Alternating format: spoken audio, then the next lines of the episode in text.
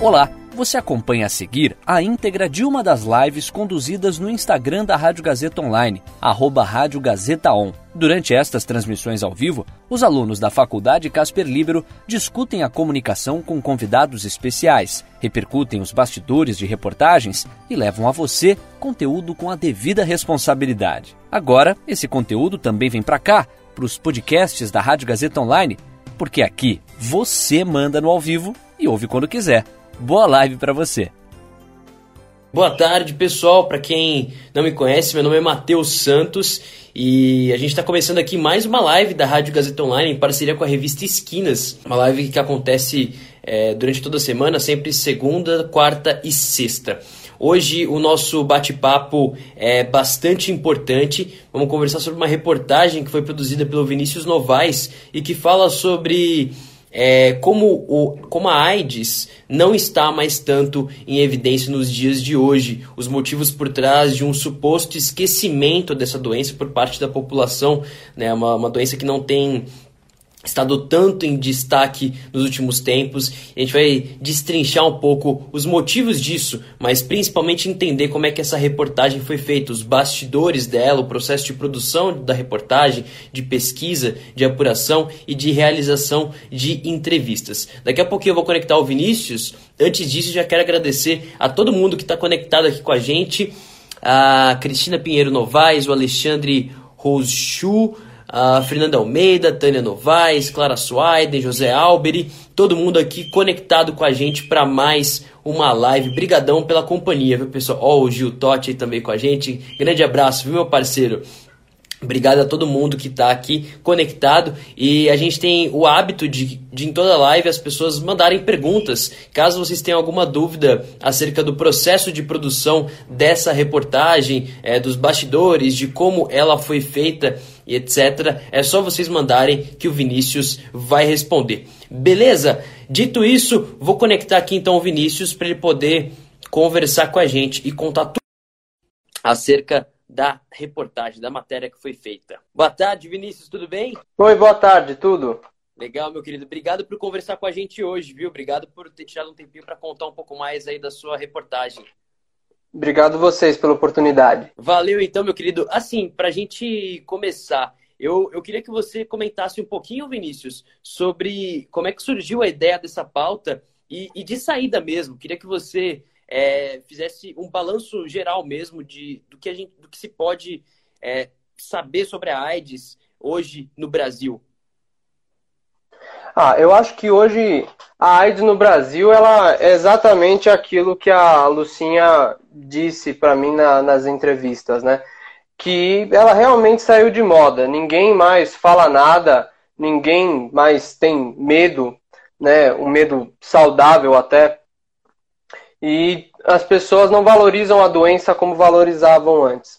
A ideia da matéria vem disso, né? De a gente estar envolto nessa situação com o Covid como uma doença e não pensando que também tem outros problemas e que tem gente combatendo, mas lutar sozinho como o que ela está fazendo, principalmente no Rio de Janeiro, é muito complicado, né? Uhum. É interessante você já mencionar a Lucinha, porque você abre a reportagem com ela, Lucinha Araújo, que é mãe do Cazuza, o cantor que morreu aos 32 anos, vítima de complicações causadas pela AIDS. Além disso, ela também é presidente da Sociedade Viva Cazuza, que é uma ONG aí que apoia as vítimas da doença. Eu queria que você agora comentasse um pouquinho sobre como você conseguiu o contato dela, como que foi essa entrevista que você fez com ela, foi bacana, o bate-papo foi fácil de ser feito, enfim, conta um pouco desse processo aí pra gente. Então, eu fiz um caminho um pouco contrário, né? Eu não procurei o personagem em cima da pauta. Eu fiz a pauta em cima do personagem. Então, primeiro eu consegui um contato dela, enviando e-mail, porque eu vi uma postagem no Instagram da Sociedade Viva Cazuza, falando da missa de 30 anos de falecimento do Cazuza, que ia ter. E eu fiquei interessado, achei que era interessante entrevistá-la, que ela devia ter muita coisa para falar. Uhum. Então eu consegui o contato dela, eles me responderam, marcaram a entrevista para o outro dia, e aí eu fui ver entrevistas antigas dela para ter ideia do que ela podia falar. Então já tendo o personagem, eu fui atrás de uma pauta. Uhum. E é interessante porque assim, né, Vinícius? Na maioria das vezes o que acontece é o contrário. A pauta surgir antes do personagem, e eu achei bem instigante você mencionar que no seu caso foi o contrário. Primeiro conseguiu a personagem e depois você foi atrás da pauta. Dito isso, conta um pouco pra gente do processo de pesquisa que você teve. Qual foi o processo de pesquisa necessário para você entender mais desse assunto, entender mais sobre os impactos da AIDS no mundo e no Brasil? Foi necessária mesmo muita pesquisa sobre a ONG, dos impactos dessa doença, enfim, essa apuração como um todo. Como que isso aconteceu para você, considerando que primeiro você tinha essa personagem e a partir disso você começou a sua pesquisa e o seu aprofundamento no assunto do qual a matéria trataria? Então, tendo ela como personagem, eu tinha certeza que eu ia falar da ONG, né, da sociedade. Então, primeiro eu fui pesquisar a sociedade e ter noção de tudo que ela fazia, né? Tudo que ela fazia para combater a doença, para estimular as pessoas a se tratarem.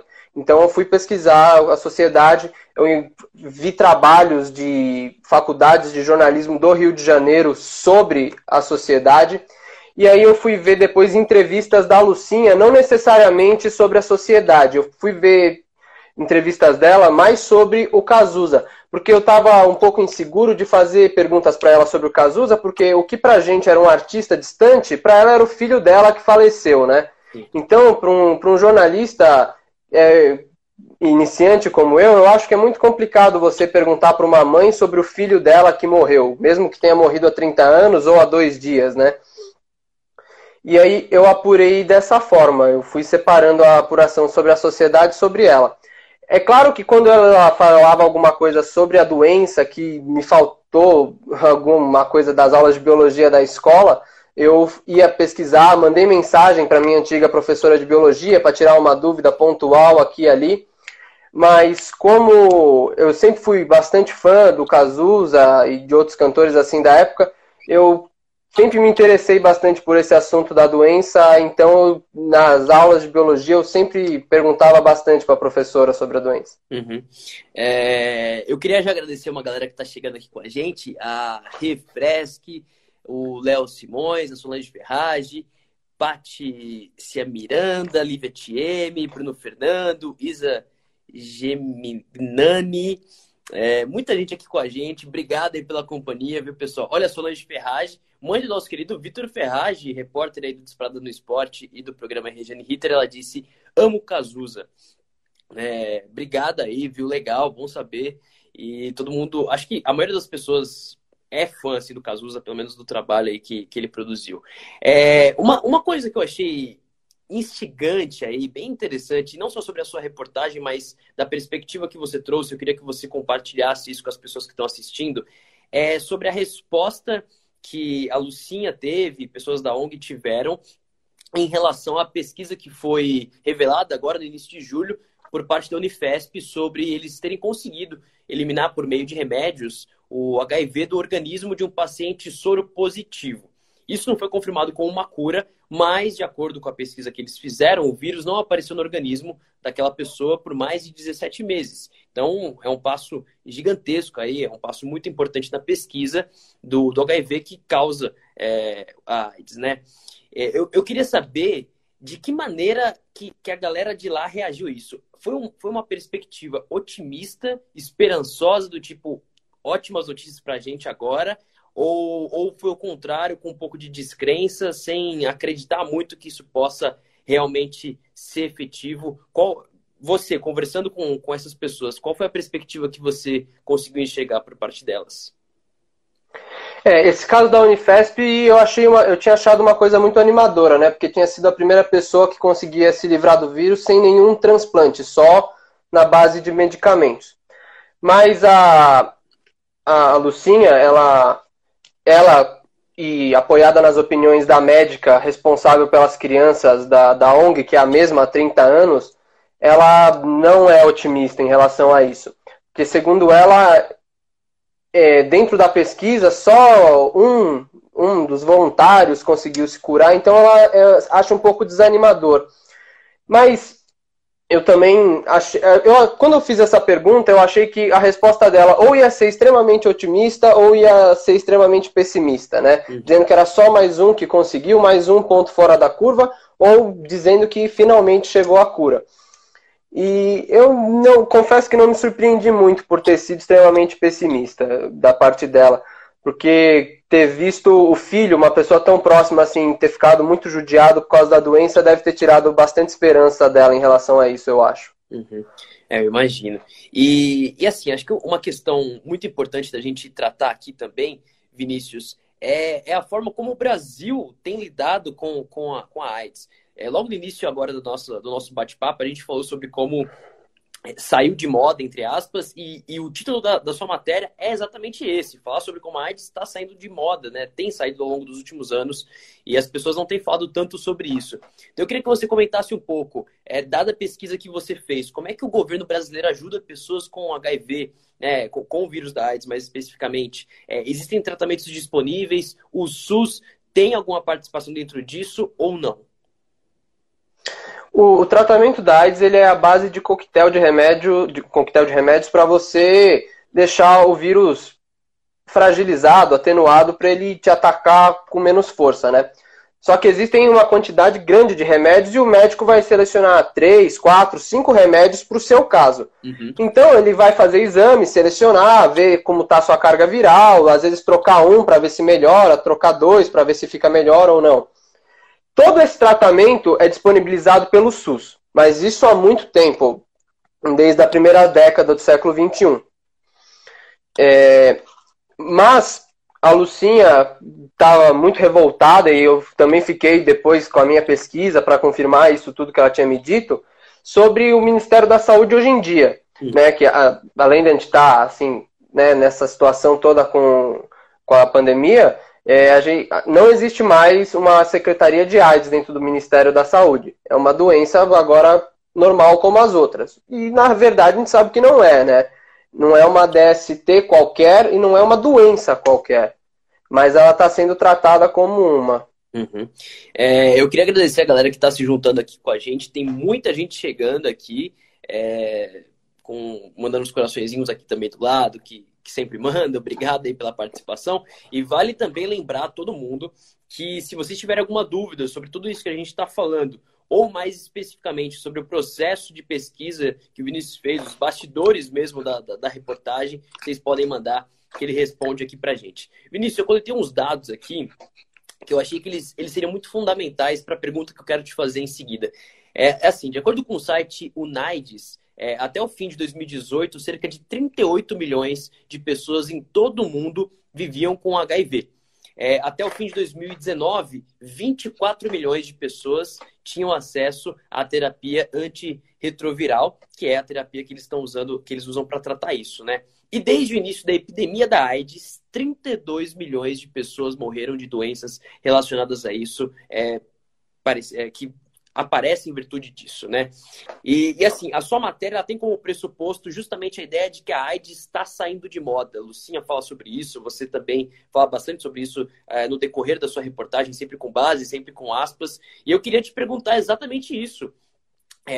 A Lucinha, ela chegou a dar um motivo sobre esse desaparecimento, sobre esse esquecimento, melhor dizendo, e também queria saber a tua opinião pessoal sobre isso, se você enxerga, na sua percepção como repórter, que a AIDS saiu de moda no Brasil.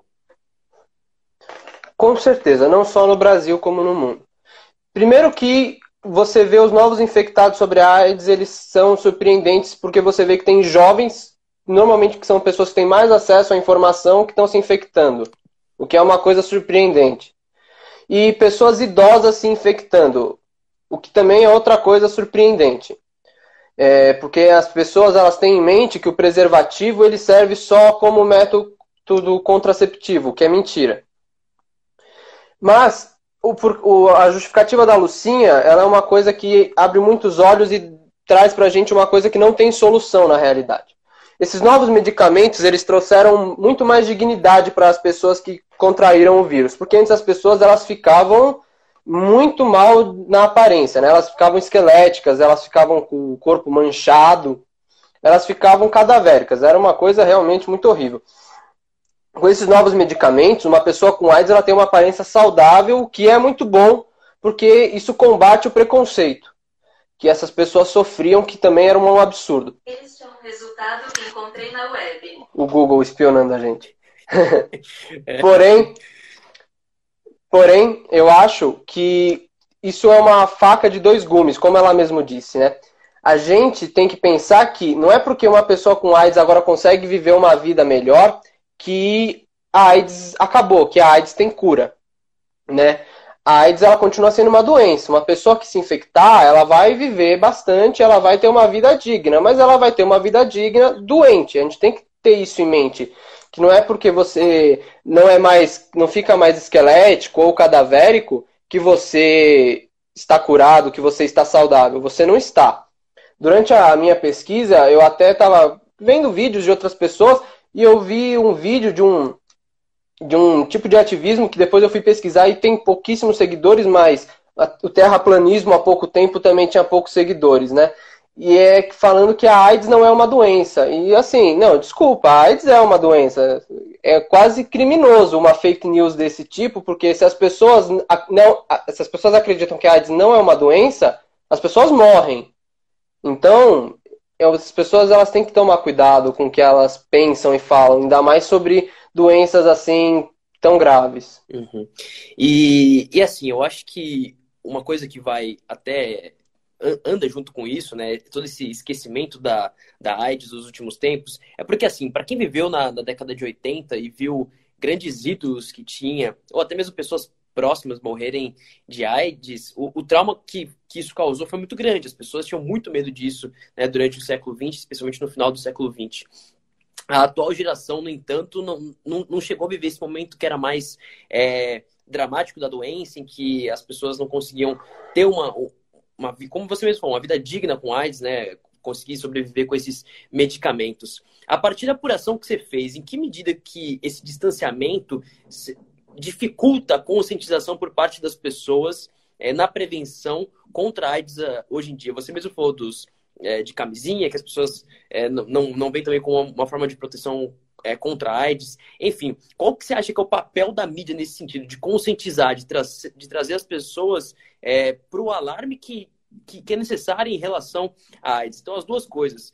Como que isso dificulta, né, a conscientização por parte das pessoas contra a AIDS e também o papel da mídia nesse sentido? Eu acho que o papel da mídia ele é muito complicado. Em 89, a Veja fez uma entrevista com o Cazuza que foi uma coisa que beira o ridículo, que é uma foto do Cazuza na capa e a manchete, se eu não me engano, é "Uma vítima da AIDS agoniza em praça pública". Uma manchete sensacionalista que não condiz com a realidade. Primeiro que ele não agoniza em praça pública e ele não morreu na época, então ele não é uma vítima da AIDS, né? Então, a mídia ela tem que tomar, a gente como jornalista, a gente tem que tomar muito cuidado como representar as coisas, para não fazer o mesmo que os medicamentos. Há pouco tempo atrás, se não me engano, no final do ano passado, no começo desse, tinha uma campanha na TV, era um jovem andando numa linha, dizendo que não era impossível viver com AIDS. Realmente, não é impossível viver com AIDS. Mas você tem que fazer as campanhas e usar da mídia de uma forma que você combata o preconceito sem fazer com que as pessoas percam o medo da doença. É claro.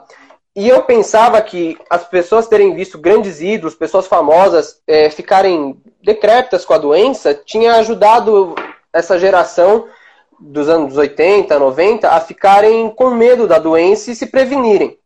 Mas quando eu perguntei isso exatamente para a Lucinha, foi inclusive uma das perguntas que eu fiquei um pouco mais com medo de fazer, né? Porque perguntar se o filho dela ter ficado ruim ajudou os outros, eu achei que fosse um pouco insensível. Mas ela disse que não, que ela achava que quando ele admitiu estar com AIDS, isso, por ele ter ficado muito mal, pode ter acabado gerando mais preconceito para com as pessoas com AIDS. Ela acha que ele ajudou mesmo, eram as pessoas que tinham AIDS a se aceitarem. O que eu achei bem interessante também, porque a gente sempre pensa no preconceito das pessoas que estão saudáveis com os infectados pelo vírus do HIV. Mas sempre também tem o preconceito do próprio infectado com ele mesmo, né? Uhum. E assim, focando um pouco no lado dos bastidores de tudo isso, da produção da sua reportagem, Vinícius, essa foi uma reportagem que foi escrita a duas mãos, né? Eu queria saber de que forma que isso impactou seu trabalho. Facilitou, você acha? Dificultou um pouco em algum sentido? Enfim, conta um pouco dessa experiência. Então, eu sempre escrevi minhas coisas sozinho, até porque elas vêm assim com essas ideias, né? Eu tava vendo a página no Instagram, veio a ideia, mandei um e-mail no outro dia, isso numa quinta-feira, na sexta me responderam e no sábado eu fiz a entrevista. Mas eu tinha pensado até em fazer ela no que a gente chama de bate-bola, né? A pergunta e a resposta, a pergunta e a resposta, para valorizar mais a personagem. Mas a Fernanda, a editora do Esquinas, ela que veio com essa ideia de fazer em matéria, que me ajudou a fazer em matéria, salvou a reportagem de ficar numa mediocridade, trouxe ela para cima, ajudou bastante, né? Ela trouxe bastante. Mas acho que a maior dificuldade na produção da reportagem foi uma questão de diferença de gerações entre mim e a Lucinha. Porque todas as entrevistas que eu tenho feito até agora foram por videochamada. E usando o Skype, ele para gravar é uma ferramenta muito boa, porque ele grava e deixa salvo já no computador. A Lucinha quis fazer por telefone. E eu não ia questionar o jeito que ela me pediu, né? Então eu aceitei e como foi de um dia para o outro, eu passei a minha madrugada procurando software que gravasse ligação. E foi um pouco sofrido achar um que prestasse, mas deu tudo certo no final. E assim, uma questão que a gente não pode deixar de comentar é que a gente está no meio de uma pandemia, né? As coisas estão... A situação é muito incerta, as circunstâncias são muito incomuns. E eu queria que você comentasse um pouco sobre como a ONG tem se mantido durante todo esse tempo. Como tem sido esse funcionamento? Existem algumas alternativas que eles estão... usando agora para conseguir ainda ajudar as pessoas que participam de lá. Enfim, como que toda essa pandemia do coronavírus tem impactado aí a ONG da Lucinha? Então, a Sociedade Viva Cazuza, ela é sustentada pelos direitos autorais do Cazuza, né? Das músicas dele. Então, ela se sustenta com esse dinheiro, que é um dinheiro que tem ano que é maior, tem ano que é menor, né? Depende muito do que toca no rádio, do que toca no streaming. Mas eles fazem alguns trabalhos fora disso que eles não usam o dinheiro dos direitos autorais, porque como é uma ONG que cuida de crianças, tem mês que o gasto é maior, tem mês que o gasto é menor. Então eles precisam ter uma reserva. Eles ajudaram uma comunidade carente no Rio de Janeiro, a comunidade dos Guararapes, e eles estavam pedindo arrecadações para comprar cestas básicas, ou arrecadação da própria cesta básica, ou de dinheiro para comprar a cesta básica. Uhum. Então eles fazem esses dois tipos de arrecadação, né? Você pode doar para a própria ONG, né, se manter junto com os direitos autorais, ou para essas campanhas separadas que eles fazem. Uhum. Legal você até mencionar essa questão de apoio à ONG. Existe algum tipo de programa de voluntariado para ajudar por lá? Enfim, as pessoas que, por exemplo, que estão assistindo a gente aqui hoje, elas podem ajudar dessa forma, colocar a mão na massa mesmo, ou apenas por essa questão de apoios financeiros? Como é que as pessoas podem efetivamente ajudar a Sociedade Viva Cazuza? A sociedade, ela aceita doações tanto de alimentos perecíveis e não perecíveis, de roupas e boas condições, e doações monetárias, né? Tudo pode ser feito pelo site deles e enviado pelos correios. Eu não sei se os alimentos perecíveis podem ser enviados, eu acho que não. Uhum. E assim, olhando agora, Vinícius, percebendo todo o trabalho que você fez, toda a pesquisa, quando a reportagem está pronta mesmo, você olha tudo aquilo, a matéria, tudo que você usou e vê aquilo tudo pronto assim.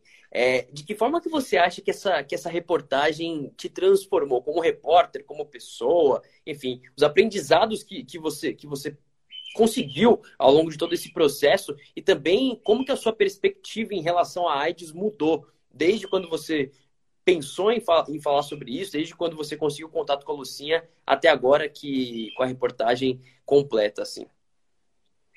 Como repórter foi bem interessante, porque falar com uma mãe sobre a morte do filho, eu achei que foi muito sensível, eu precisei de muito tato, sabe? Escrever a pergunta, reler a pergunta, chamar minha mãe, porque o olhar materno é sempre diferente para essas coisas, né? E perguntar para ela se isso tá muito insensível, eu tenho que falar com outras palavras.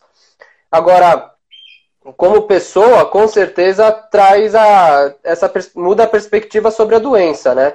Que apesar de não te matar como te matava antes, ainda te mata, né? Ela traz essa ideia. E eu fiz uma pergunta para a Lucinha, que depois acabou nem entrando na reportagem, porque não coube, ia ficar muito deslocada, que eu perguntei como ela tratava a religião para as crianças, né? Porque como uma criança com AIDS, porque todas as crianças que ela tem na sociedade, agora não, mas no começo todas as crianças são soropositivo, né? Como uma criança com AIDS vê Deus.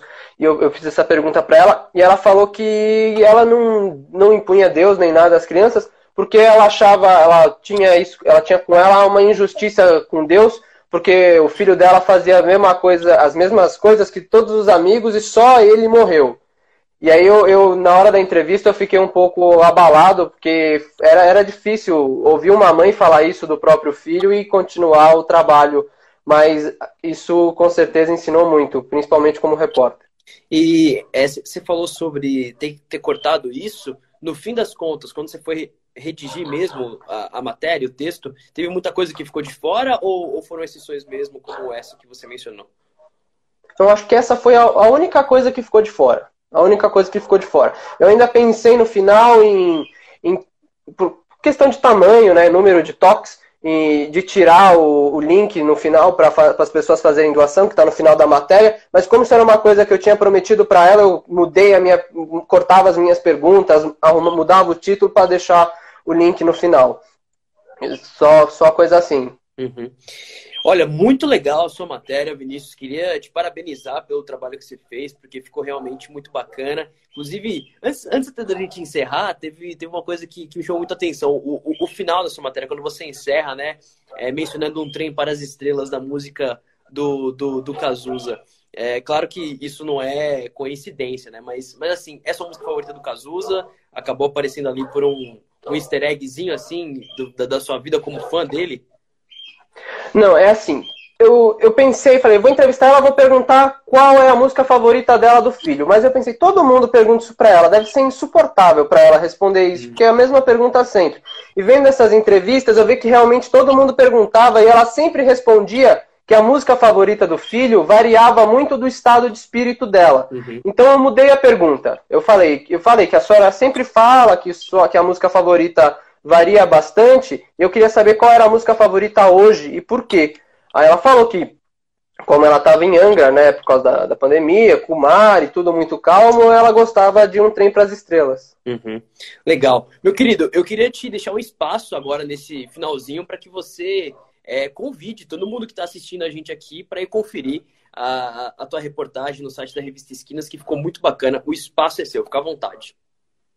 Fica feito aqui então o convite para você que ainda não leu e tem interesse de saber sobre como está a situação da AIDS no Brasil, baseado principalmente nas palavras da mãe do Cazuza, que é quem entende disso no Brasil é ela, com certeza.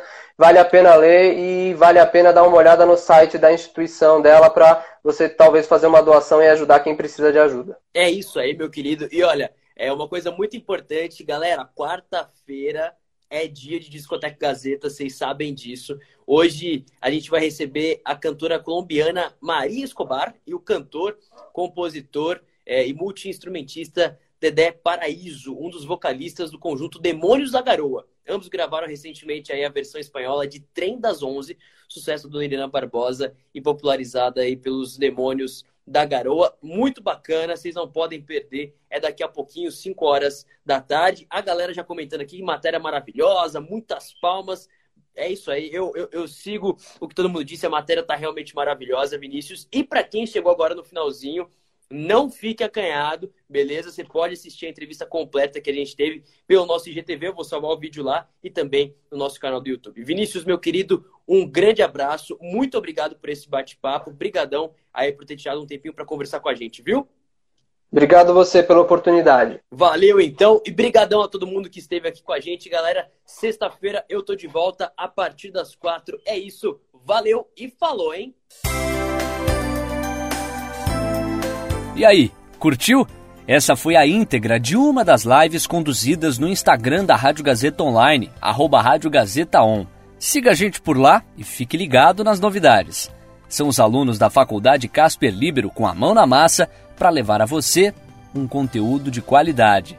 Podcasts Rádio Gazeta Online, você ainda mais conectado.